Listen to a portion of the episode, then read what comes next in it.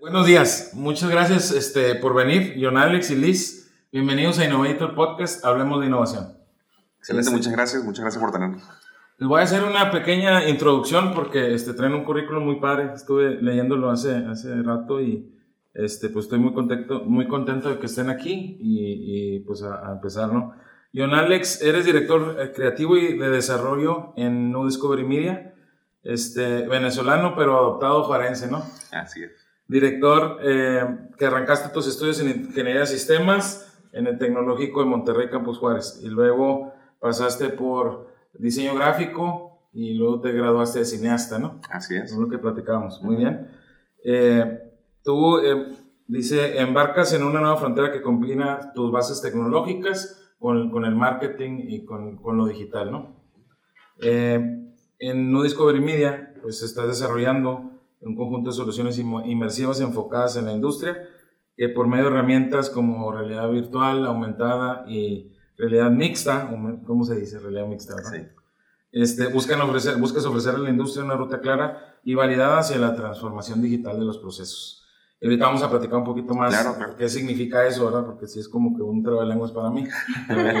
por eso están ustedes, para que me expliquen. Y Liz Pasillas, este, Liz, eres directora comercial y de operaciones de No Discovery Media. Así es. Tú, tú eres originaria de, de Ciudad Juárez, eres administradora de empresas, ¿verdad? Sí. Por, por profesión. Pero eh, luego por, por gusto será o por, eh, ya por, eh, ¿cómo se dice? Por, por vocación. Eres productora de cine y emprendedora de corazón.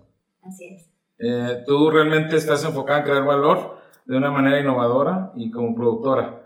Entonces, crees en el desarrollo de material que habla de la experiencia humana y que inculca un cambio social. Así es. Muy bien, excelente. Tienes películas independientes que han ganado y participado y han sido reconocidas en diferentes festivales. Y quiero mencionarlos porque pues esto no es de menor importancia, ¿no? Es Festival Internacional de Oaxaca 2019, Festival Internacional de Chihuahua 2019, International Film Festival, Festival, Internacional, Festival Internacional de Cine de Miami, Sundance, Festival de Cine Independiente Binacional, eh, Festival de Cine Brasileño en Los Ángeles, Film, Filmgate Miami, My Raw Real Short Film Festival y este año dos cortometrajes que en los que trabajaste han sido adquiridos por HBO, ¿verdad? Así es. Por la cadena de, de, HBO. Además que fuiste acreedora del premio Bronze Telly Awards 2019 por la creación de contenido. Felicidades. Muchas gracias. Excelente. Los dos este, forman a New Discovery Media, que es una agencia digital que está enfocada en desarrollar soluciones integrales eh, de mercadotecnia medible, producción de multimedia eh, detonante y tecnologías disruptivas. y usan todo esto para el desarrollo de capital humano, para el entrenamiento, para el desarrollo de las, de las empresas, entre otras cosas. Así es, sí. Muy bien. Sí, este, no sé si bienvenidos y muchas gracias muchas por estar gracias. No, al contrario, muy contentos de estar aquí, este, más que todo también de estar contribuyendo con nuestro granito de arena a la iniciativa que traes. Nos pareció pues muy padre, yo soy así que la fan. muchas gracias. Igualmente somos fan de ustedes. No, y de hecho eh, nos, nos, alegra mucho la idea porque todo lo que gira alrededor de innovación eh, pues es, es, una pasión y un enfoque de la empresa y, y pues nada, en, en, cualquier lugar donde podamos contribuir a la, al al diálogo y a buscar la manera de empezar a elevar también eh, las oportunidades y, los desarrollos que tiene nuestra región. Estamos totalmente abiertos y contentos de participar. Bienvenidos y muchas gracias por tomarse el tiempo de estar aquí. Sí, este, quiero entrar en tema porque eh, eh, tenemos un tema muy interesante el día de hoy.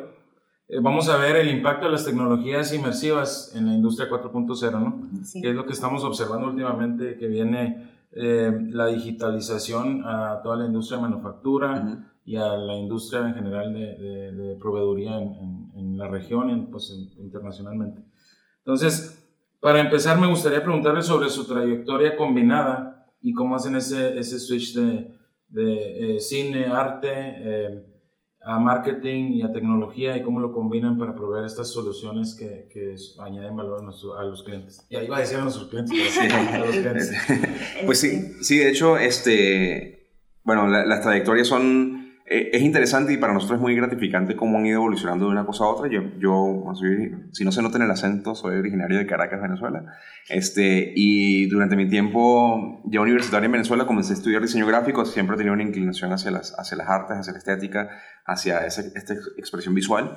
Este, pero tuve la oportunidad, bueno, desafortunadamente nuestro país comenzó a, atravesar situaciones muy complicadas en, el tema político y me he obligado a, salir de, Venezuela, pero para ese entonces ya había comenzado a explorar un poquito eh, de una manera autodidacta, aprender a programar. Entonces, cuando llego a Ciudad Juárez, casualmente mi familia estaba acá, eh, entro al TEC de Monterrey a estudiar Ingeniería de Sistemas y esto ya abre una perspectiva totalmente diferente. Eh, empiezo a mezclar estas dos cosas, inicialmente como muy enfocado al desarrollo web, fue la, primera área como donde empecé a enfocar las dos disciplinas, este, la parte gráfica y la parte de desarrollo.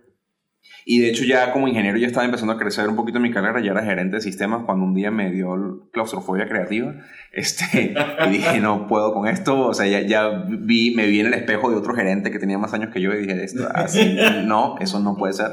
Entonces este, tomé la decisión de ahorrar unos cuantos meses de, de sueldo, eh, metí mi renuncia, pagué unos cuantos meses de renta, compré 50 latas de atún y dije a ver qué pasa. Este, y afortunadamente despegó el barco, cuando empecé a agarrar ya clientes como freelancer de desarrollo y esto me permitió eh, ahora sí encaminarme a un, sueño ya más concreto que fue sacar la carrera de cine y, y efectos especiales. Me fui a estudiar a NMSU, Las Cruces. Este, trabajando como freelancer en, en Juárez, y de hecho vivía en Juárez y estudiaba en Las Cruces este, cine y, y era, durante toda la carrera fue esa travesía de back and forth. Este, eh, también muy gratificante y, muy distinta porque mis compañeros estaban en esa etapa de donde este, vamos a irnos de party todos los fines de semana y mi cabeza estaba en la que me tengo que graduar lo antes posible porque este, mi carro ya no va a aguantar más viajes, ¿no? Este, entonces era un enfoque muy distinto y afortunadamente apenas completé la carrera se abrió una oportunidad para una pasantía en New York y estando en New York se abrió una oportunidad de trabajo en Miami y, este, y eso fue lo que nos, nos llevó a, hacer el cambio a la ciudad. Y llegando a Miami fue donde nace New Discovery Media formalmente, ya no como freelancer, sino ya como una empresa establecida, ofreciendo inicialmente todo lo que, a excepción de la parte tecnológica, todo lo que por cine había comenzado a desarrollar, que era la creación de contenido por medio de cine digital y la parte de motion graphics, efectos especiales. Entonces comenzamos a ofrecer servicios a las empresas que, que eh, ahí en Miami tenían esas necesidades para generar contenido eh, que resaltara su marca. ¿no? Y ahí creo que le doy chance a Liz porque ahí es donde se conectan nuestras historias de una manera muy interesante. Sí, pues yo creo que las historias se conectan desde antes. Este, voy a soltar aquí un secreto. John y yo trabajamos juntos, somos socios, pero estamos casados. Este, entonces, pues mi historia se relaciona a mi trayectoria de, pues, de negocios como tal y al momento de conocernos en la universidad yo lo empiezo a apoyar con sus proyectos de cine el cual me lleva un poquito a redireccionar esta área de administración al área de producción, que va muy enfocada con presupuestos, logística, manejo de personal. Y pues es hasta que literalmente ya en Miami embarcamos juntos pues lo que es New, Discovery Media, pero pues hice una iteración de carrera pues no drástica porque iba muy alineada, ¿verdad? Pero ya era totalmente casa productora multimedia, ¿no? Entonces me pasó de convertirme de de, pues, no sé, del área de negocios completa a literalmente, pues, ser productor audiovisual en campo y, sin embargo, pues, también tener la responsabilidad, pues, en esa área como administrativa, mientras yo se dedicaba a la parte creativa y, de, y de, pues, de cine como tal en la, en la empresa. Este, eh, es, es, padre porque pues de alguna manera te va llevando por esa vía, ¿verdad? Y es también como pues emprendedores es estar abiertos de alguna forma a pues lo que la industria te está diciendo y descubrir habilidades y, y cosas así. Este, y pues ya pues afortunadamente en, Miami tuvimos bastante eh, crecimiento como casa multimedia, pero llegó un punto en que había una saturación de mercado muy fuerte en nuestra industria y pues empezamos a cuestionarnos que cómo tenemos que hacer pues para diferenciarnos, para mostrar un elemento de valor y, pues destacar entre la competencia o, eh, o una, un pool de freelancers que ya andaban pues por cambios que había estratégicos en la ciudad y es ahí donde pues Jonathan con su ish de tecnología, ¿no? Empieza otra vez a explorar y entramos en, a agregar a nuestro catálogo de servicios lo que son las tecnologías inmersivas. Arrancamos con un primer demo que fue un acapella 360 de un 80s mashup. Este, YouTube no ve, nos agarra como The Best of 360, nos posiciona en su lista de del canal de YouTube VR y a partir de ahí se, pues, se, abren muchas otras puertas, ¿no? Que también nos permiten ahí, y ahora sí más enfocados a pensar en diseñar un modelo de negocio replicable con estas tecnologías. El detalle es que pues estábamos en una industria de entretenimiento y el enfoque era esa industria de entretenimiento. Entonces, pues ya es cuando eh, venimos aquí a Juárez, identificamos un área de oportunidad de mercado y aquí estamos, en el área industrial.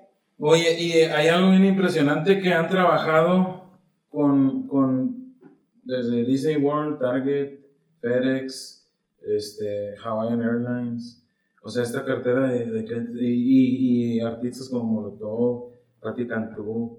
Entonces, o sea, han estado haciendo mucho, trabajo, ¿verdad? Eh, eh, profesional. ¿Cuántos años tiene Discovery Media? Discovery Media 2000, arrancó formalmente en el 2013. Si, si no contamos mis años de freelancer, el 2013 ya fue el área en el que se establece, el año que se establece como empresa. Este, y sí, esa experiencia fue, fue eh, la verdad, muy, muy enriquecedora para la empresa porque afortunadamente estábamos en, un, eh, en una zona geográfica que se presta para eso. Miami es, es, totalmente una industria enfocada al entretenimiento, entonces pues realmente... Eh, al igual que Los Ángeles, tiene, ahí viven los artistas, y ahí están las productoras, y ahí se toman las decisiones para este tipo de proyectos. Entonces, estaba muy a la mano y, y nos empezamos a, a relacionar con, los, con las empresas correctas. Nosotros, a través de otras agencias de marketing empezamos a, caer en este tipo de proyectos y, precisamente como comenta Liz, en aquel entonces New Discovery Media solamente era como, entre comillas, el último eslabón de, de, la, de esta toma de decisiones, ¿no? O sea, ya había una agencia de marketing que decidió cuál era la estrategia y simplemente llegaban a nosotros como ejecutores de la parte creativa. Sí había interacción, sí había mucho aporte por nuestro lado en cuanto a, la dirección que tomaba esta ejecución creativa, pero realmente ya venía muy digerido el proyecto, ¿no? Entonces, pero sí, como dices, eh, con Disney World tuvimos la oportunidad de trabajar una campaña este, bastante, bastante importante y fue, fue uno de esos este, highlights en nuestra carrera donde eh, cerraban algunas de, los, de las secciones del parque para, para, nosotros en ese día de producción. Fue una semana de producción entera, donde los primeros dos días fueron un tour entero de todo el parque para que supiéramos que íbamos a grabar. Este, y luego el resto de la semana fue también mucho esfuerzo porque salió mucho contenido de ahí. El enfoque de esa campaña era para eh, Latinoamérica, Brasil y US Hispanic, entonces sacamos muchas piezas de contenido. Igual para lo de Target, este, que fue una campaña de Navidad, entonces fue, fue la oportunidad de tener esa cercanía con proyectos de ese tipo, igual como artistas destacados como David Bisbal, fue el, highlight también de, de los proyectos ah, con artistas. Sí, de los proyectos de, con artistas que estuvimos allá en, en Miami. Entonces, este, todo eso nos sirvió como mucha experiencia por el lado de cómo, cómo comunicar eh, por medio de, de, artes visuales, o en este caso muy específico de video, este, un mensaje que tiene una meta también muy puntual. O sea, el, la meta final es vender o posicionar una marca. ¿Cómo hacemos eso de una forma orgánica que no suene como un, comercial de venta de las 2 de la mañana, ¿no? O sea, este, un, un infomercial, ¿no? Entonces, mucho del aprendizaje fue, fue de eso y obviamente la parte técnica de producción que también nos pulimos muy bien y nos posicionamos como una de las productoras que, que era muy ágil en el, en el, tipo de... Muy ágil y muy estructurado. Mi, mi aprendizaje en NMSU lo valoro muchísimo hasta el día de hoy porque nos dio esas bases de, me dio esas bases de producción que finalmente se las heredé a Liz porque Liz con toda la trayectoria que tenía de, de, la parte administrativa sirvió como mejor complemento eh, para New Discovery Media con esa parte, entonces tomar las riendas de todo lo que era producción, pero era muy, mucho la formalidad de cómo nosotros manejábamos los proyectos, ¿no? O sea, eh, no era solamente la cámara, sino era todo lo que viene antes y todo lo que viene después de la producción. Sí. ¿Sabes qué? Y te iba a preguntar, entonces ha de haber sido una oportunidad de aprendizaje ahí trabajar con, con este tipo de compañías, ¿verdad? Sí. Grandísima. Y eso es lo que ahora ustedes, pues con Nuevo Disco de Media, nos van a ofrecer aquí a la región. Es correcto. Que, que, se me hace, pues, excelente que podamos nosotros aprovechar, ¿no? Que, toda la, la, industria pueda aprovechar toda esa experiencia que tienen. Y sobre todo en lo que mencionan, hay muchas cosas que quieres este, comunicar con artes visuales como empresa a veces y, y pues no le hayas por dónde, ¿verdad? claro. Este, sí se necesita la expertise eh, de, gente. Por ejemplo, nosotros tenemos nuestro equipo de marketing, pero eh, estamos en, un, en una aceleradora, ¿no? en el Bridge Accelerator, y eh, preguntamos y, no hay mucha gente que tenga un equipo de marketing.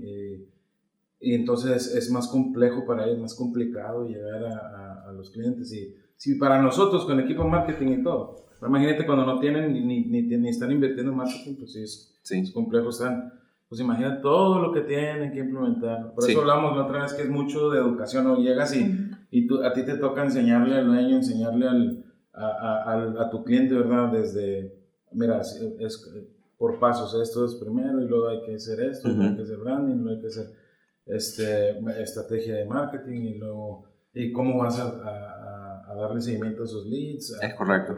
etcétera. Es correcto. Te toca un chorro no enseñar. Sí. Pero está bien porque vamos a aprender así de, de, de ustedes que tienen pues un chorro de experiencia. Me hubiera gustado conocerlos hace como unos cuatro años. Este, nos habíamos beneficiado bastante hace cuatro años. No lo hubiéramos tenido que aprender nosotros ahí, digo, porque hacía ah, Ha sido sí, una, una ruta de aprendizaje para ustedes también. empírica, así Ujú. es. Sí. Eh, la otra, tenía otra pregunta que quería hacerles, este, que iba eh, enfocada, eh, ahorita que están hablando de, de la transición, ¿verdad?, de sus carreras. Ahorita New Discovery Media tiene dos, dos frentes, ¿verdad? ¿Me, Sí. querían, ¿Me quisieran platicar de eso, por favor? Sí, claro. Sí, básicamente tenemos dos frentes, uno que viene siendo mercadotecnia integral, esto que nos acabas de mencionar, donde apoyamos a las empresas en esa transformación digital. Este, dando un ejemplo, eh, pues hacemos un análisis de mercado para ver cómo están eh, localmente o, hacia dónde quieren ir en cuanto a objetivos, posicionamiento nacional o expansión, incluso a veces hasta internacional se desarrolla una estrategia de, de, comunicación enfocada pues en las necesidades de crecimiento del cliente y luego pues ya se empiezan a implementar las herramientas que apliquen, ¿no? Por decir, nos ha tocado clientes que están muy posicionados localmente y que tienen 30 años de experiencia, pero tienen pues su, su tienda física y son proveedores de la industria, ejemplo. Y, pero no están digitalizados totalmente, ¿verdad? No pueden, no están todavía en esa etapa de tener un e-commerce y de poder tener una, una, ya una expansión ya a nivel ya literal, pues ya tener un e-commerce ya te abres a una expansión internacional, ¿verdad? O binacional, así tan cerquita que lo tenemos. Entonces nosotros los apoyamos con, con ese proceso, desde, desde la parte del análisis a dar el brinco a, a pues, a ese cambio digital. Eh, eso va por la parte de, de mercadotecnia y también pues obviamente eh, se desarrolla un plan de contenidos que va muy estructurado en base al tipo de audiencia del mercado. ¿Por qué? Porque a veces nos topamos de que pues sí, que yo tengo Facebook, pero realmente si mi audiencia no está en Facebook no va a aplicar una estrategia de mercado de crecimiento para ti ahí. Entonces es, es identificar exactamente cuáles son los objetivos de la empresa, dónde están en este momento pues parados, ¿verdad? Situacionalmente y luego ya desarrollar una estrategia a corto, mediano y largo plazo para lograr esos objetivos. Y pues al mismo tiempo es un apoyo en la transformación digital. Este, ese es nuestro frente de, de mercadotecnia y el otro frente pues es el frente de tecnología, ¿no? Que desarrollamos aplicaciones de realidad aumentada, virtual, eh, y ya pues estamos trabajando con realidad mixta, eh, enfocados meramente en la industria para el área de, de, inducción y capacitación, aunque recientemente se han presentado ya oportunidades incluso por el área de ingeniería, eh, pero eso es, es, es, nuestro fuerte y ahorita yo creo que podemos platicar un poquito más a detalle sobre esa, ¿Sabes que esa vertiente. Incluso, este, ahorita que lo mencionas, eh, nosotros tenemos, recientemente contratamos, bueno, nosotros en BPC, uh -huh. este, recientemente contratamos a un ingeniero que había hecho Big Data y este, Data Mining y Data uh -huh. Analysis, ¿no? Usando Power BI. Nosotros adquirimos esa experiencia hace un par de años aquí por la empresa con necesidades, ¿no? En donde tuvimos la necesidad de desarrollar este, dashboards eh, so, para los métricos de la empresa y los implementamos a nivel corporativo. Entonces, él estuvo por un año, este consultor, por un año haciendo eso, pero ya para uno de nuestros clientes, y luego con, lo, lo, volvieron a contratar, pero ahora está haciendo para ingeniería, está haciendo alguna solución de AR o, y, y o VR, uh -huh. decidiendo qué van a hacer, porque cuando entrenaban estaban gastando mucho este, material. Entonces, para hacerlo virtual, pues, pues se gastan claro. todo lo que quieran. ¿verdad? Sí. Entonces, por ahí va esa, esa entonces entiendo, y, yo, y no sabíamos, nos, nos pidieron nomás el, el, recurso, no nos involucramos en ese proyecto, pero después yo dije, a ver, ¿qué va a hacer él? Porque lo ando siguiendo, ¿no? Ajá. Este consultor, ¿qué va a hacer? Y lo ya me platicó el proyecto, y dije, ah, mira qué padre. Este, y, y, sí, yo veo que, que, hay mucha tendencia que, que vamos para allá. Entonces, y cuando mencionabas lo otro de eh, las empresas, eh, el, el frente de marketing, pues sí hay es inmenso la, la oportunidad de, de, desarrollo que hay para las pequeñas y medianas empresas este, locales, eh, internacionalmente, todo Texas, agárrate y olvídate, todo México. Sí, porque los dueños los, este, de pequeñas y medianas empresas no tienen ni la menor idea cómo, cómo qué significa, uh -huh. cómo manejar el marketing. Este, yo veo muchas oportunidades día, día a día, ¿no? Día a día. Y me, a veces me piden ayuda, pero pues les digo, no, pues es que apenas podemos con la marca. sí. Entonces ya, ya traigo la tarjeta de que me vayan otra vez. Ahí les voy a estar pasando un chorro de gente que, este, que yo veo que tienen la necesidad. Sí, ¿no? Y, y de hecho, eso fue mucho del, de... El movimiento de nosotros de Miami, de regreso aquí a la frontera, tuvo muchos impactos en, obviamente en la, en la operación, en la visión de la empresa, en, en, cómo entendíamos nuestro mercado. Ya Miami lo teníamos dominado eh, en, ese, en ese formato que te comento, ya éramos, éramos, había muchas alianzas con ya ciertas este, agencias y pues éramos el go-to para, para ese tipo de proyectos. ¿no? Pero llegar a la frontera también, el primer esfuerzo, los primeros prácticamente 3, 4 meses, si no es que un poco más, fue entender la mentalidad, primero los, eh, la mentalidad empresarial de la región. Este, nuestro enfoque inicialmente llegó, bueno, vamos a ofrecer tecnologías inmersivas a la industria porque hay una necesidad, pero luego entendemos que eso no es un proceso inmediato, entonces hay mucha, eh, no tanto burocracia interna, pero hay muchos procesos internos que, que alentan la toma de decisiones en, ese frente, entonces pues inmediatamente surgió la necesidad de, este, de iterar a, un formato que tuviese dos frentes, eh, de manera que pudiésemos ahora sí tener otro nicho de mercado al cual también pudiésemos solventar sus, necesidades, sus pains y ver cuál, de, qué forma nosotros con nuestra experiencia, con, con una nueva versión de New Discovery Media también, porque eh, una de las decisiones más importantes fue dejar de ser ese último eslabón, cómo nosotros subimos en esa escala donde somos ahora los que planteamos el proyecto este, y hacemos la investigación de mercado y definimos la estrategia y a partir de ahí sí podemos ejecutar el resto de, los, de las fases del proceso. Entonces ahora sí estamos hablando de una solución integral. Yo no, no en New Discovery Media hasta el momento tenemos la, la la flexibilidad de no tener que contar con, con proveedores externos para solucionar eh, nuestras mismas propuestas. O sea, al cliente se le llega con entendiendo cuáles son sus necesidades y tenemos un equipo de desarrollo que puede atender eh, toda la parte de ejecución web, tenemos un equipo de marketing que puede definir, que puede apoyarnos con el, el análisis y la definición de la estrategia y aparte tenemos un equipo de diseño que luego nos apoya con toda la ejecución gráfica de esas, esas mismas necesidades. Entonces tenemos nuestro equipo está suficientemente versátil como para agarrar un proyecto, eh, entre comillas, desde cero y a echarlo a volar. Y, tanto ha sido el caso que hemos tenido un par de escenarios, algunos donde pues sí, ya tenían una web, pero no tenía posicionamiento. Entonces este, agarramos, eh, empezamos desde una web nueva a partir del análisis y ahora ya estamos en la etapa de generación de contenido para empezar a posicionarlos y ya se ve resultados.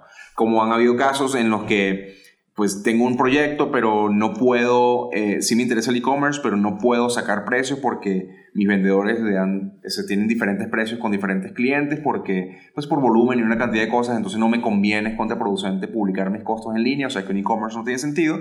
Y la propuesta fue, bueno, vamos a hacer un sitio, una marca nueva. Entonces empezamos literalmente de cero, entender el mercado, cuál es la comunicación que queremos tener con esta marca, a diferencia de la marca que ya se venía manejando, cuál es nuestra audiencia, es decir, todo México excepción Juárez, entonces tenemos un, una, un reto muy diferente a, a, posicionar esa marca. Entonces son proyectos que tienen diferentes alcances, generalmente eh, vamos de la mano con, este, con estos clientes de seis meses a un año. Eh, por el lado de marketing y nuestro, nuestro, el nicho específico que empezamos a detectar que tenía mucho, mucho más valor para nosotros o mayor potencial son las pequeñas y medianas empresas que ya son proveedores de la industria. Entonces, tenemos un frente tecnológico que apunta a la industria y tenemos un frente de mercadotecnia que apunta a los proveedores de la industria. Es decir, que estamos aproximadamente en la misma zona de, nicho, ¿no? En el mismo nicho, este, simplemente a diferentes niveles de, crecimiento de la empresa, ¿no? O diferentes enfoques, unos proveedores, otros como clientes. Sí. ¿Sabes? Y he escuchado, he escuchado este, a, varios empresarios familiares y, y conocidos y, y, de todo, ¿no? Que dicen, bueno, es que este, yo estoy haciendo eh, eh, el marketing, me lo hace un chavo y le pago este, 200 o 500 dólares por mes. Y ahí me ponen, se encarga de la página y de, y de, las redes sociales. Pero, este, bueno, yo, ¿verdad? Yo que no sé y no soy el experto, veo problemas en eso porque no hay estrategia, este, no, no hay un, una dirección. A mí me exigen mucho, este, los muchachos, ¿verdad? Me exigen eh, oye, necesito contenido, necesito esto, ando, viajo, y, oye, necesito esto, necesito una foto, necesito esto. Uh -huh. y, y, es un compromiso mío, yo como, como el dueño de la marca, de, de ejecutar junto claro. con, el, con, el, con el de marketing y el de, o con el, la persona que, que tenemos de, de eh, redes sociales. Uh -huh. ¿Qué piensas tú de eso? Porque hay mucho. Lo más fácil para un dueño o para un eh, empresario este, es, no, pues le pago un chavo eh, y así me lo dijeron, no voy a decir el nombre porque, este, pero me dijeron, no, le pago a un chavo que me, que me haga, que venga y aprenda todo mi negocio y luego ya que se encargue los postos. No, no creo sí. que vaya a funcionar. No, no. ¿Cuál es tu take para, para eso? Mira, eh, exactamente con ese escenario nos hemos topado varias veces. Lo que sucede es que hay empresas que crecen eh, de una, una, forma no, no planeada, ¿no? O sea, primero eh, tienes la idea, la planteas, pega, creces tu empresa y luego dices, ah, debí haber hecho un plan de negocio. Entonces ahora tomas un par de pasos hacia atrás y, y, es el momento, cuando llegas a ese momento a lo mejor estás demasiado involucrado en la operación como para em, eh, hacer cambios drásticos en tu, en tu modelo de negocio, incluyendo el elemento de marketing, ¿no? Este, entonces, nos topamos con esos escenarios. Son empresas que están operando, o sea, no, no tienen fallas de, de, flujo de caja, o sea, no.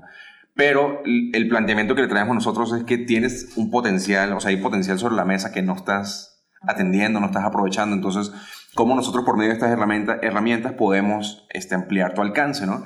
Eh, el convencimiento inicial lo, lo, tratamos de atar a números y mucho de la conversa que tenemos nosotros es, a ti te puede costar un chavo, no sé, este, 500 dólares o, o si te vas al lado mexicano te puede costar, no sé, 8 mil pesos si, si, te va bien.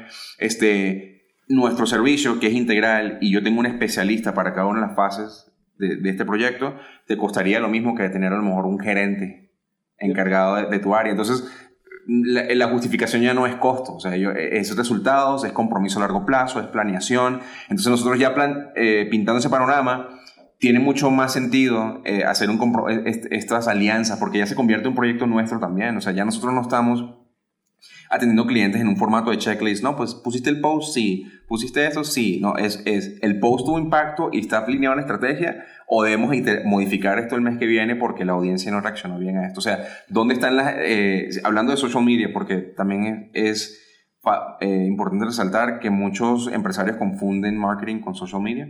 Este, hoy piensan que, ah, tengo ya, yo ya tengo marketing, yo estoy en Facebook, ¿eh? o sea, mm. ya, eh, y, y, ese no es el caso, o sea, eh, las, las, redes sociales son un elemento de toda tu estrategia. O sea, hay, hay, debe haber un, un, plan de comunicación, debe haber una estrategia de comunicación que te define frecuencia, este, eh, con qué frecuencia eh, publicas, qué tipo de temas publicas, porque ya sabes que son de interés para tu audiencia y eso hay un sondeo y hay maneras de, de identificar eso. Este, sabes también en qué formato es de mejor interés para tu audiencia publicar este contenido. Todo eso lo definimos nosotros por medio de la estrategia, de la mano obviamente con los dueños, porque los dueños son los expertos del producto, nosotros somos los expertos de, en comunicación y al momento de, de unimos fuerzas empiezan a salir cosas muy interesantes. Este, y, y es eso, o sea, simplemente entender que, que eh, integrar una agencia de marketing no es como tampoco es un set it and forget it, o sea, no es, ah, le estoy pagando a una agencia de marketing, ¿dónde están mis millones? Eh, tienes que estar involucrado en el proceso para que sea un crecimiento de la mano. Pero, pero simplemente es entender eso, que hay que asignarle un presupuesto también, ¿no? O sea, hay, hay, eh, no es una cuestión de pagarle a un chavo, como eh, hemos escuchado mil veces, ¿no? O sea, mm. porque esa persona puede tener habilidades, muy, puede ser muy buen diseñador, pero sabe de marketing, sabe de estrategia, o puede ser muy buen marketer, pero es diseñador. Entonces nosotros la, la oferta de valor que traemos es que venimos con todo el equipo el equipo completo, One Stop Shop, eh, con, con, de manera que nosotros buscamos quitarte el dolor de cabeza. Tanto es el tema de quitarte el dolor de cabeza que parte de nuestra estrategia de comunicación comienza con, por medio del, del sondeo que hicimos de palabras claves o contenidos que son de interés para tu audiencia, detectamos estos temas. Elige tú aquí cuáles consideras tú que coinciden con tu experiencia y nosotros nos encargamos de la redacción de blogs todos los blogs, este, guiones de videos, todas las eh, sesiones de fotos, todo lo que tenga que ver con estos contenidos y lo programamos en, en, los meses siguientes. Entonces, tampoco, porque muchos dueños piensan, no, pues es que yo no sé escribir blogs o yo no, ¿cómo me meto en eso? O, entonces, la idea es que nosotros le quitemos toda esa carga eh, basada en estrategia, trabajando de la mano con ellos. Pues está sumando a un aliado, ¿no? Un departamento completo a tu, a tu compañía, donde pues hay un grupo de expertos que está sumando a eso yo siempre pongo el ejemplo porque también los métodos de venta ya cambiaron, ¿no?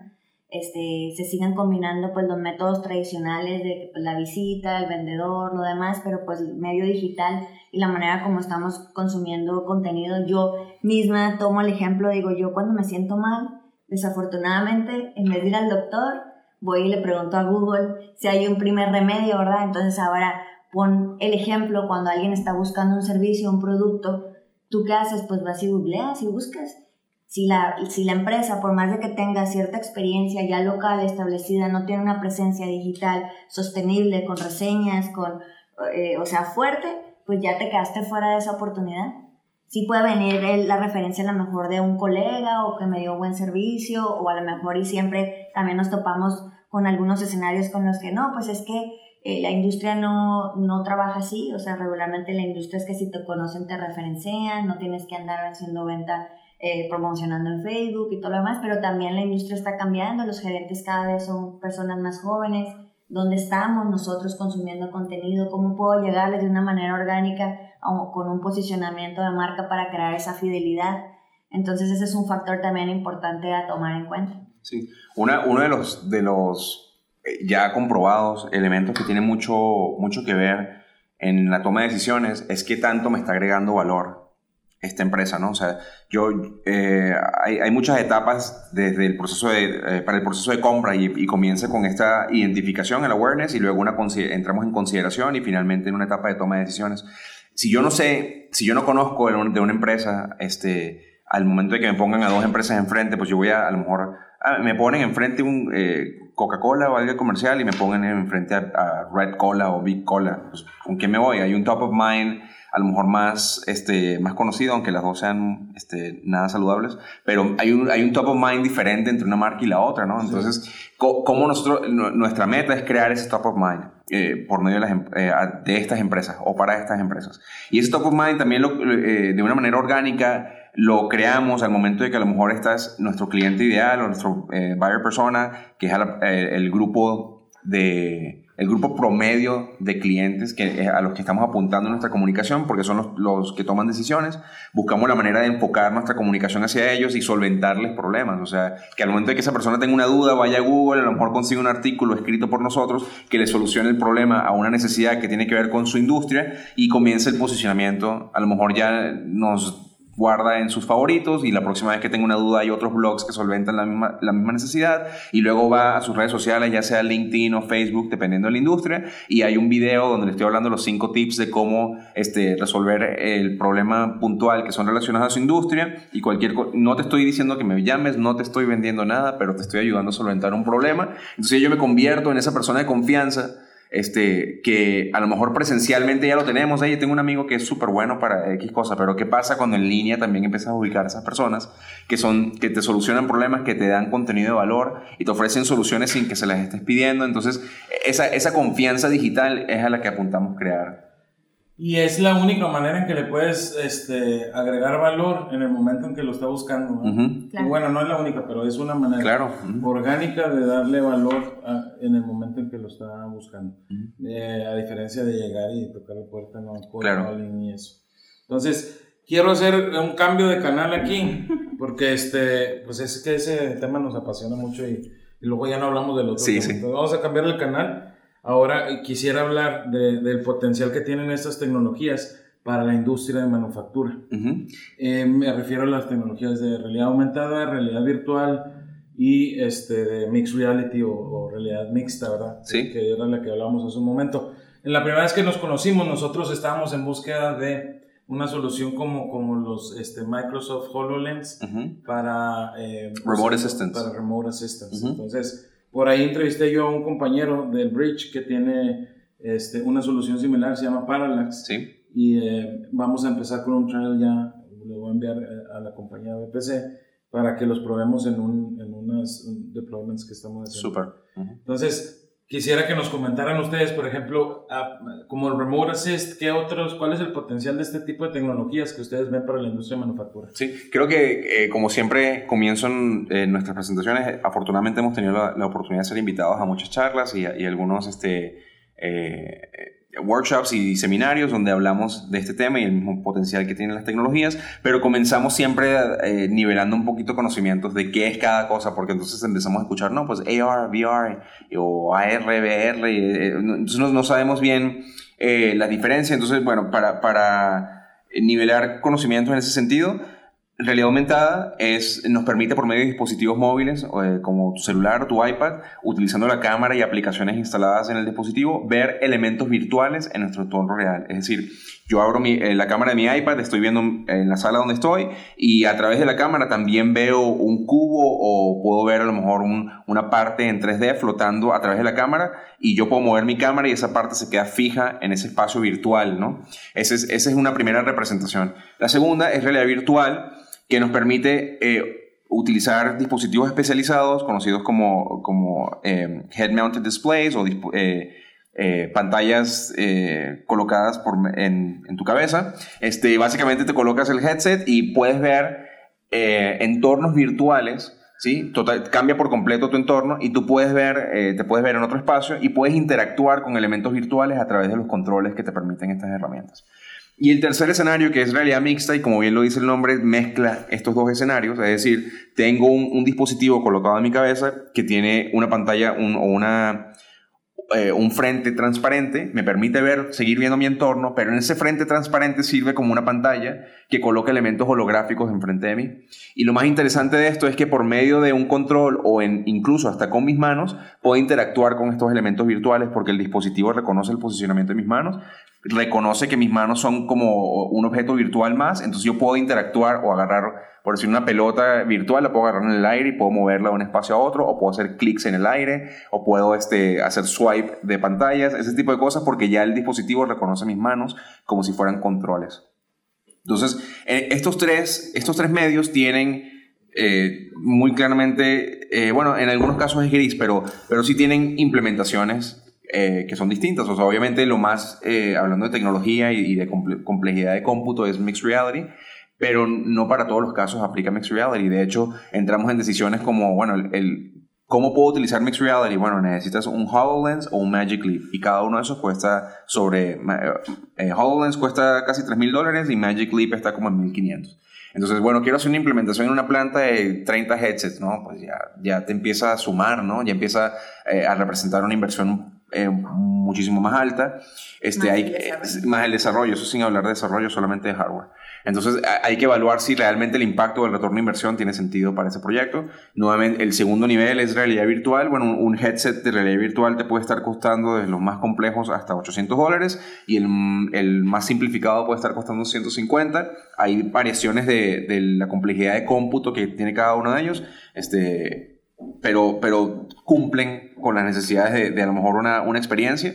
Este, y, y, el tercer escenario, que eh, afortunadamente tiene más aceptación masiva, es, el, es realidad aumentada que puede funcionar hasta en, tu celular. Estoy seguro que todos hemos visto eh, personas poniéndose cara de perrito en Facebook, eso es realidad aumentada. Entonces la, eh, la adoptación masiva de esto es eh, fue más acelerada que realidad virtual. Sin embargo, cuando nosotros estamos em, evaluando proyectos, si entendemos que tiene mucho más sentido a lo mejor para una simulación donde yo le, quiero ahorrar costos a la empresa de scrap, de quiero ahorrar costos de enviar al personal en capacitación a una planta donde está una maquinaria muy específica, puedo crear una simulación virtual de este espacio y de una manera simultánea y sin o con muy poca asistencia humana o de un supervisor, estas personas pueden completar una simulación. Y las simulaciones que, que, nosotros construimos tienen la finalidad de no solamente darte esa enseñanza, sino también levantar data. O sea, que yo luego de a lo mejor haber completado un ciclo de seis meses de capacitaciones donde ya entrené a mil personas, yo puedo a lo mejor levantar, bueno, ¿en qué punto de mi capacitación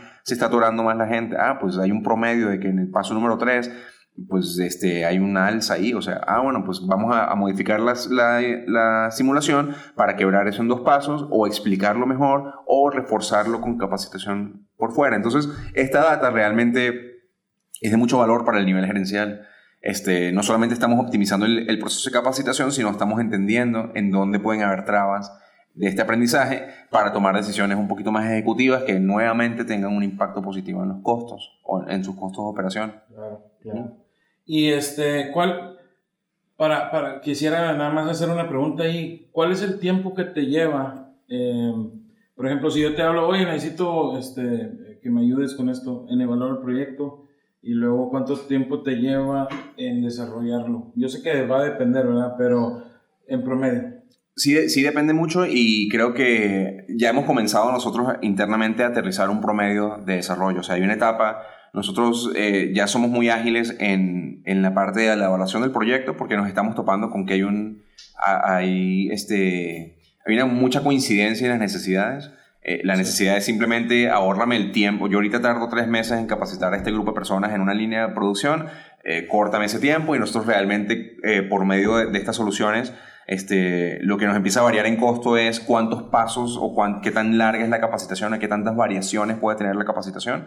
O sea, dependiendo de mi, de mi selección, tengo, ahora me presenta A y B o, o simplemente es una secuencia lineal de un aprendizaje, ese tipo de cosas son las que pueden comenzar a crear variaciones en el costo, pero en, en las versiones más este, estándares estamos, tenemos un tiempo de desarrollo eh, menor a 60 días.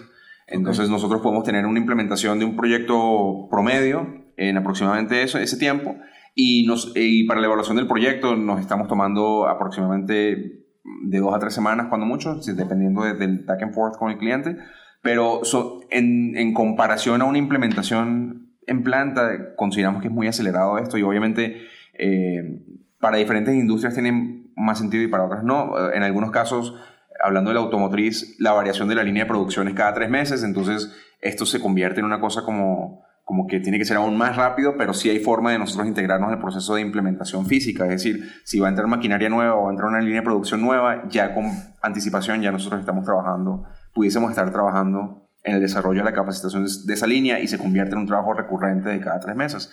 Pero hay otras industrias que no tienen una necesidad de cambio tan, tan acelerado. O sea, pues, no, pues cambiamos maquinaria una vez al año o entra un producto nuevo una vez al año. Entonces, eso permite mucho para la planeación, este, siempre y cuando esté contemplado dentro de sus, dentro de sus presupuestos, porque también nos topamos con que esto, este IRAM todavía no existe en, en, en las planeaciones anuales, ¿no? Entonces, es pues sí, nos seguimos apoyando de cuánto tiempo, ah, pues son tres meses de capacitación, perfecto, eso tiene un budget asignado.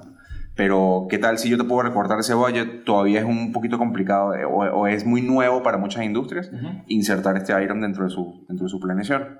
Y eso te iba a preguntar, ¿qué, qué tanto, o sea, porque pues va a haber cambios, uh -huh. les, les hace el primer deployment y luego a lo mejor a los tres meses, oye, ya, ya cambió. Entonces, ustedes los acompañan y, uh -huh. y, y, o cómo funciona ese proceso. Oye, ya cambió, ¿qué onda? ¿Qué sí, nosotros en todas nuestras cotizaciones incluimos un, un, elemento de soporte, de manera que nosotros aparte del desarrollo inicial hay, hay un, eh, en muchos de los casos lo ponemos opcional, pero muy recomendado, porque sabemos que esto va a suceder, este, versus el escenario de completo el proyecto, cerramos proyecto y luego me pides una, una iteración nueva y es casi casi que recargo del proceso administrativo, versus ya estar, ya ser parte eh, de un consulting establecido dentro, dentro del proyecto que va de la mano con el crecimiento de, de, esta necesidad.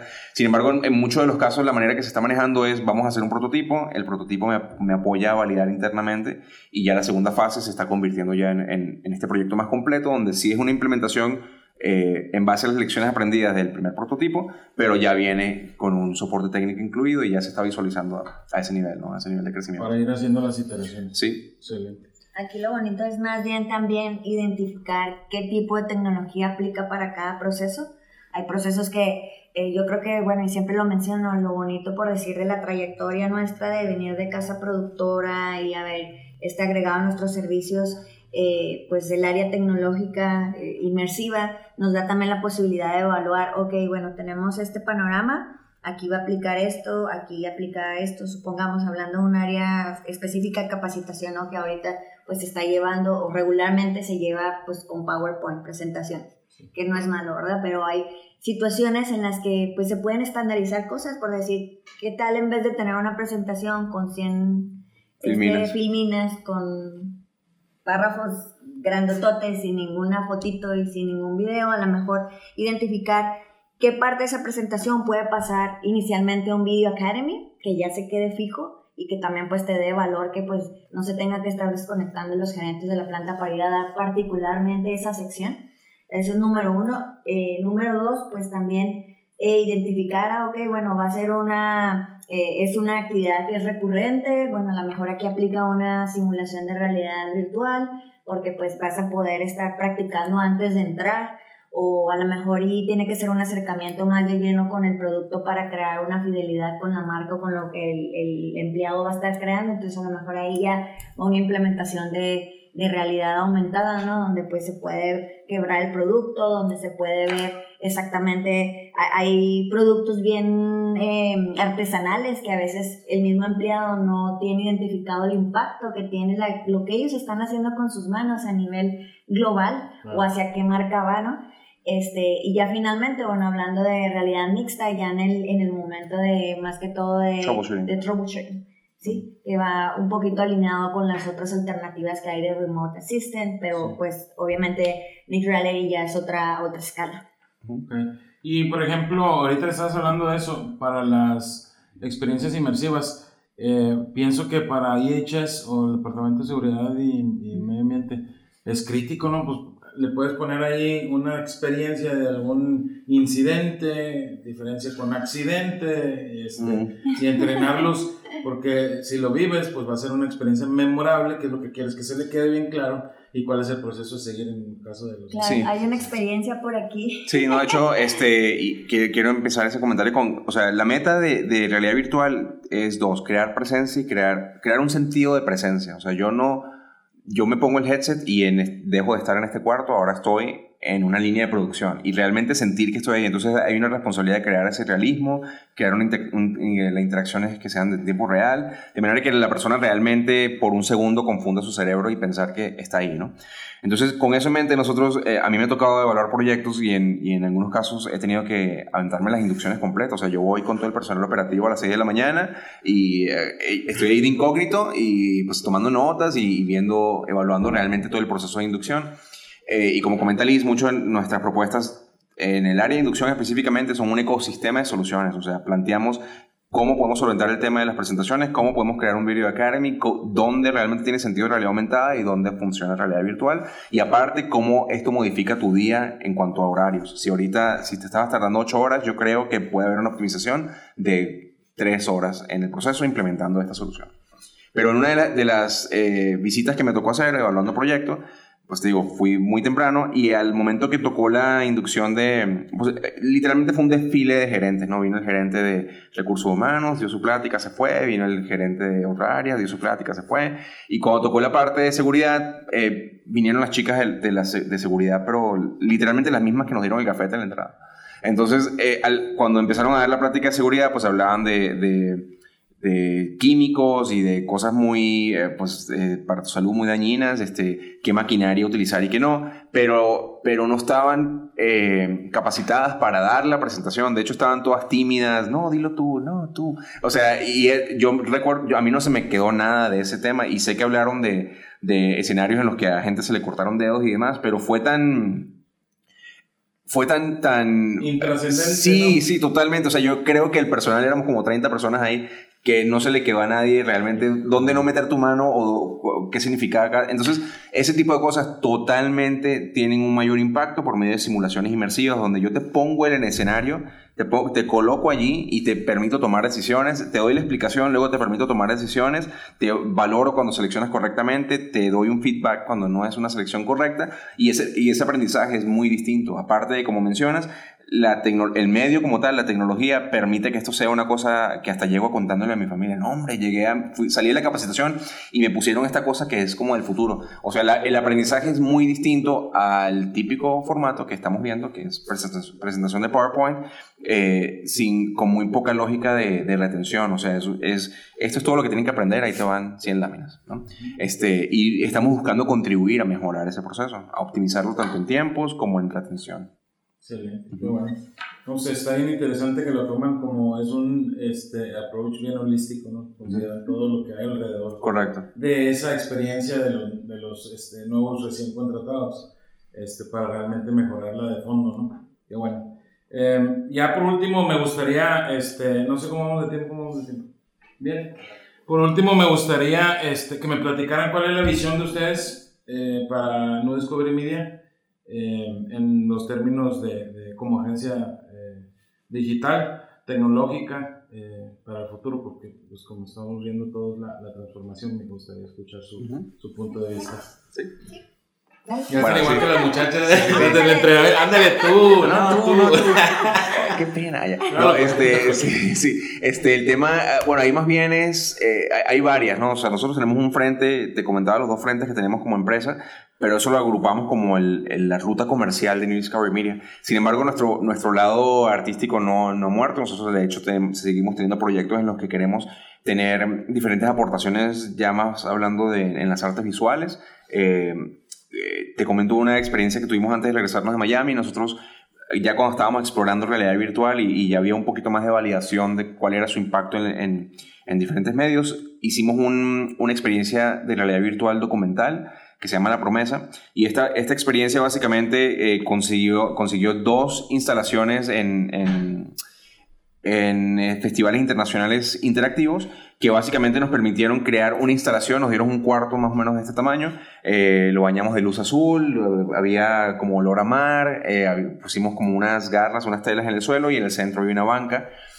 y sobre la banca había un headset de realidad virtual. Cuando la persona entraba al cuarto, luego de ver todo esto, pues se sentaba en la banca, se ponía el headset y se veía sentado en una balsa en el medio del mar. Esto, eh, la promesa tiene una, es una, un experimento con el fin de buscar crear empatía con el tema de refugiados y la migración. ¿no? Entonces, la, la, balsa que ves en la experiencia de realidad virtual fue una balsa que realmente trajo a siete haitianos y, cubanos eh, desde a Miami y está actualmente en el Museo de Historia de Miami. Fue una colaboración que hicimos con el museo. Nos permitieron hacer un scan 3D de la balsa y nosotros recreamos el, el escenario del mar y todo el sonido ambisónico. O sea que la persona realmente podía escuchar eh, las olas y todo lo demás a su alrededor. en una experiencia bastante inmersiva. Y luego que se posicionan en este espacio, comenzamos a escuchar entrevistas. Eh, tenemos dos entrevistas, una de una amiga mexicana que tuvo una experiencia de cruzar por el, por el Río Grande por Nuevo Laredo y pues es bastante desgarradora porque tenía ya seis años y cuenta pues todo lo, lo, difícil que fue para ella ver a su madre este, logra, haciendo este, este sacrificio y, muy impactante por ese lado. Y luego tuvimos la fortuna de entrevistar a uno de los primeros cinco cubanos que llegó a Miami en balsa. Entonces, este, pues te cuenta todo el tema, de, el tema político que dio antesala su salida y luego sus siete días en el mar. Eh, cosas como que tenían que comer gaviotas y luego se les ocurre echar las gaviotas al mar y eso trajo tiburones y los tiburones casi se los... O sea, una cosa donde el señor se suelta en llanto eh, echándonos el cuento. Entonces, viendo esta historia en, en este contexto donde tú estás sentado en la balsa es una cosa un poquito más más presencial, ¿no? Y, y fue, fue súper interesante porque en las dos instalaciones tuvimos reacciones muy positivas pero eh, teníamos diferentes tipos de reacciones. Gente que, ah, pues la parte técnica, ¿no? ¿Cómo hiciste el mar? ¿Y cómo fue el 3D? ¿Y cuánto pesa? Eh, la parte técnica es súper interesante, también me apasiona, pero luego las, las historias de gente como, no, pues yo tengo un tío que también llegó así, entonces hasta abrazos me daban y qué padre la historia.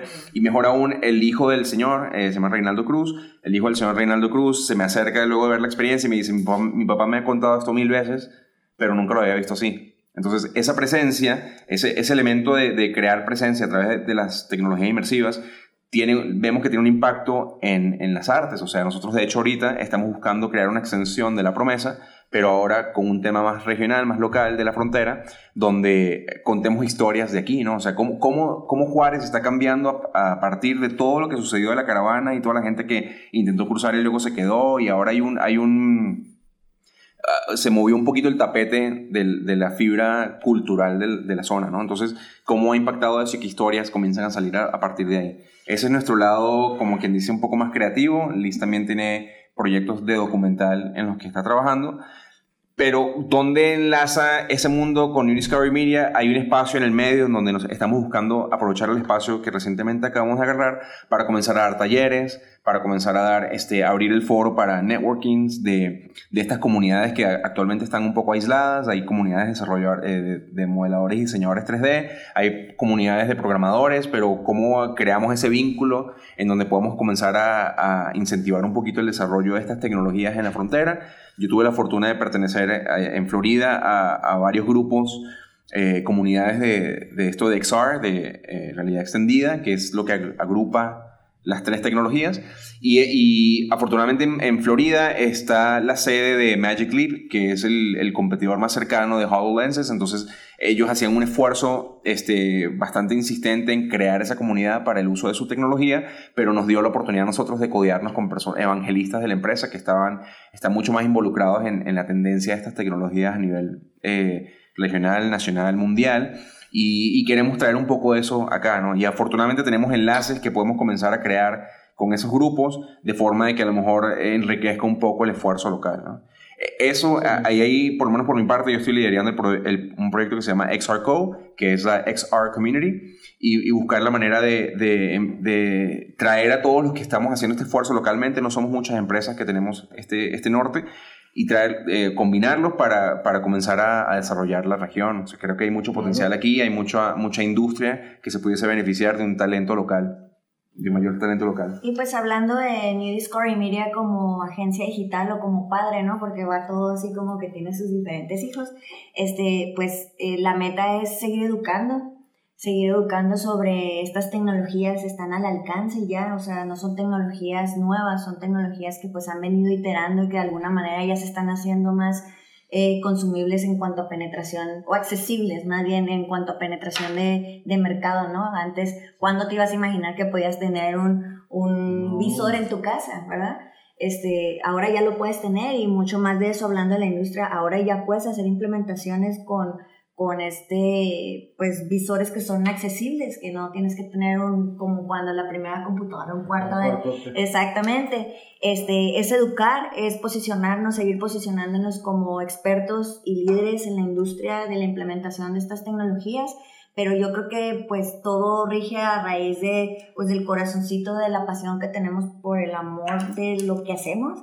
Este, va, va englobado a eso, ¿no? Como nosotros también, pues con la experiencia que tenemos y también con la, la apertura de seguir aprendiendo, porque pues la tecnología es, hoy hay una cosa, mañana hay otra, y si no te montas en el tren ya te quedaste y ya, caray, pues ayer estabas y ahora ya esto. O sea, pues literal, estar abiertos a educar, abiertos a entender, abiertos a compartir. Y, y, yo siento, o sea, muy holísticamente hablando, estamos en Juárez por una razón bien, no más allá de oportunidad de mercado, la tierra nos reclamó y estamos aquí pues para ofrecer, compartir y, y, ver de qué manera podemos implementar estas soluciones que pues traen muchos beneficios, tanto la de marketing como la de la tecnología a las empresas, a, a su transformación digital en general. Qué bueno que, que, que hayan regresado para acá. Este, bienvenidos otra vez. ¿Cuánto tienen en Juárez? Un año cumplimos un año, vinimos para las fiestas de Navidad del 2018 y ya no nos fuimos. En 6 de enero abrimos operaciones aquí en Juárez, acabamos de cumplir un añito aquí. Seguimos operando con algunos proyectos en Miami, más que todo por el, por el lado de, de contenido. Pero aquí en Juárez estamos metidos en el área de la industria. Y entonces andan bien este, fuerte, ¿verdad? Porque en, en un año han logrado un chorro este, de, penetración es, es, la importancia de lo que sí, están haciendo. Y, y, es mucho lo que conversábamos nosotros porque esa primera etapa implicó primeros, segundos y terceros turnos para nosotros. Entonces fue un esfuerzo que dijimos, esto hay que hacerlo porque así va a ser. Y, y ya entramos el año un poco más calmado porque ya reaccionó la industria, todo el esfuerzo que hicimos ya comenzó a dar frutos y eso obviamente le generó una estabilidad a la empresa. Y ya ahora haciendo como un pequeño recuento dijimos, es que este esfuerzo eh, pudo haber sido de tres años para otra empresa. O, sea, con, afortunadamente veníamos acelerados, así recién salidos del horno de las aceleradoras de empresa, entonces veníamos con toda la mentalidad de crecimiento acelerado y, este, y, realmente sí fue de mucho beneficio, afortunadamente. Sí, ahorita que mencionabas el tema de, por decir, de, de Bridge, creo que también el, el ser parte o haber sido parte de esos aceleradores de negocio nos, nos ayudaron a pensar de una manera distinta, a a reposicionarnos y a pensar de una manera más ágil, a estar literalmente, no importa, bueno, pues si hay una falla, se itera, se aprende y se mueve y con ese impulso hemos, hemos venido y espero seguir, que sigamos así, ¿no? De no, no, no cambiar eso, pero sí es importante también unirse a esos foros. Claro, claro. Muy bien. No, pues, este, ¿cómo, si yo soy Mendoza, cómo me comunico con ustedes? ¿Cómo les hago reach out? Ok, pues eh, pueden ser por todos los medios digitales, que Facebook, LinkedIn, eh, Instagram, nuestra página web. Eh, de igual manera también puede ser vía telefónica. El número de teléfono por ahí debe estar apareciendo en pantalla. Ahí la presión poner, social a a, postproducción. Eh, 656-821-9453 o por email también. Eh, Sí. Contacto arroba newdiscovery.media o por el amigo. O sea, pues ahorita realmente hay muchos Sí, días, pero sí. si nos siguen en nuestras redes también pueden estar alertas y pendientes a lo que está sucediendo, lo que está haciendo New Discovery Media, dónde andamos, dónde no andamos. Tienen un proyecto por ahí, ¿verdad? Entre, entre manos, ¿no quieren comentarlo como premisa aquí? ¿No, ¿No se animan o qué? ¿Cuál? Eh, pues podemos ¿A comentar. ¿Cuál? ¿Cuál de tantos? Porque es que... Sí, ¿cuál de hay varios. todos? yo creo que Jonathan ya se adelantó con este tema de la, de la promesa. Ujú. Este es un proyecto bastante, eh, pues se puede decir, retador. No porque no es ninguna extensión de lo que ya se implementó en Miami, sino es algo retador en cuanto a utilizar estas tecnologías, pues todavía aquí en Juárez que no están muy conocidas, pero también pues viéndolo desde el lado o el punto de vista eh, humano, ¿no? Eh, el tema de inmigración pues para nosotros es un tema muy latente y muy cercano, eh, pero siento que también tiene que ver mucho con, con o sea, o que va a eh, influir mucho en cambios culturales de Juárez y también en una identidad juarense de todas estas personas que se están agregando aquí a la ciudad, hablando del tema, pues, cultural. Este, ahorita pues nos encontramos preparando carpetas, por ahí sale un fondo con, entre el gobierno del estado y SAT y la industria, entonces estamos preparando carpetas para, para aplicar a ver si podemos hacer esta extensión y, y también darle auge a, a, a lo que ya está a lo mejor en algún museo aquí. Eso es por el lado cultural y por el otro lado pues que traemos toda la energía de activar el espacio donde estamos ahorita.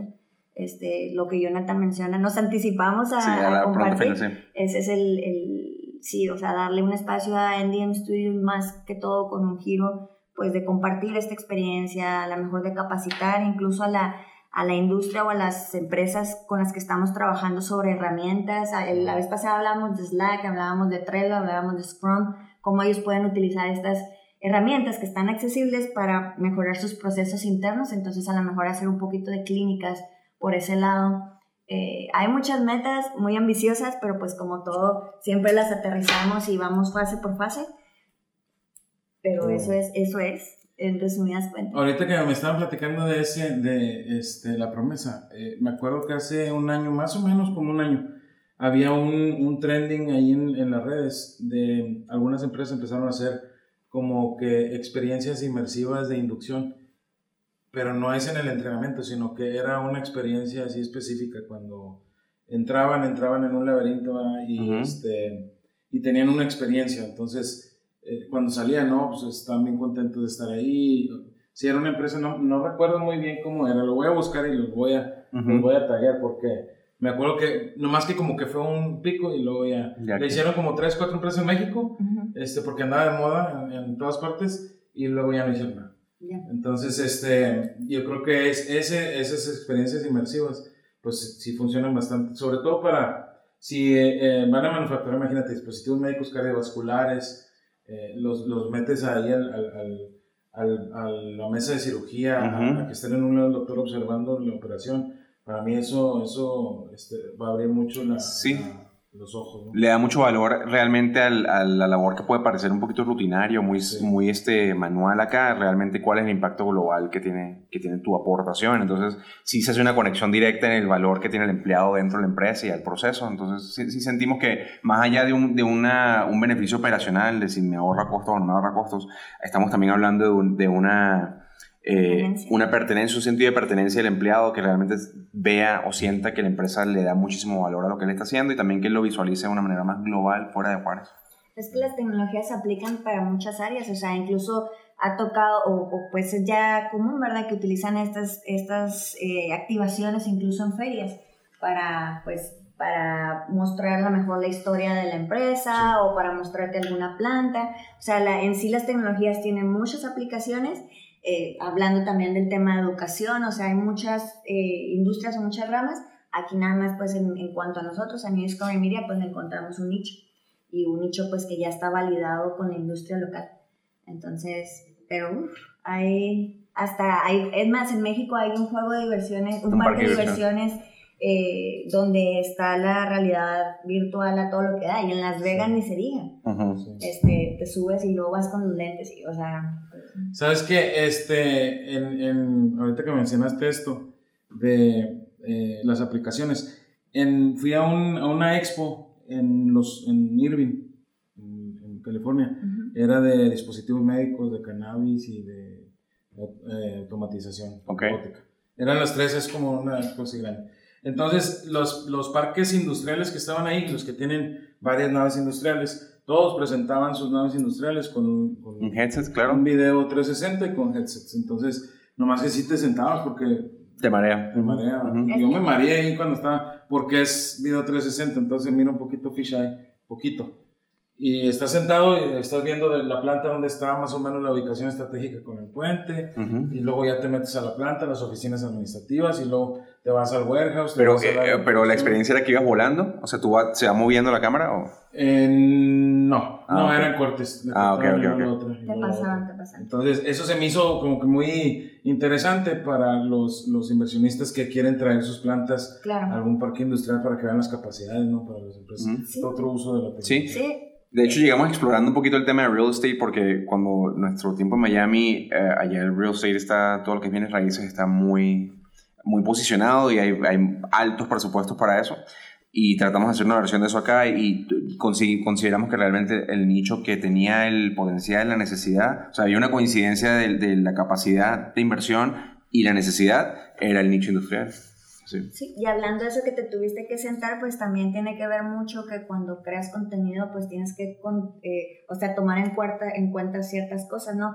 Este, pues ha sido una exploración por nuestra parte también identificar esos, esa metodología, porque no existía, ¿no? Diferencia por decir, hablando del cine que ya hablas, ¿no? Que un close-up, una media toma, o un, no sé, un white shot, no, no había una regla como tal o se están apenas concretando las reglas para la creación de contenido tanto en 360 incluso en realidad virtual, independientemente de que pues, la realidad virtual nació del gaming, ¿verdad? Que ya hay también una exploración larga, larga, pero pues bueno, pues son exploraciones y hay, ocasiones en las que pues definitivamente te traen a veces como Peter Pan, como este, sí, Peter Pan volando.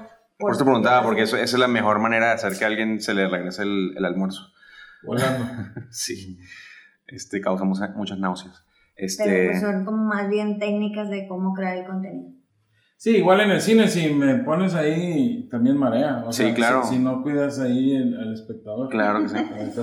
Antes mareaban más las películas que ahora, ¿verdad? Sí, sí, sí. Antes mareaba más este, el cine, que ahora ya no, pero antes sí era como que, ay, ay.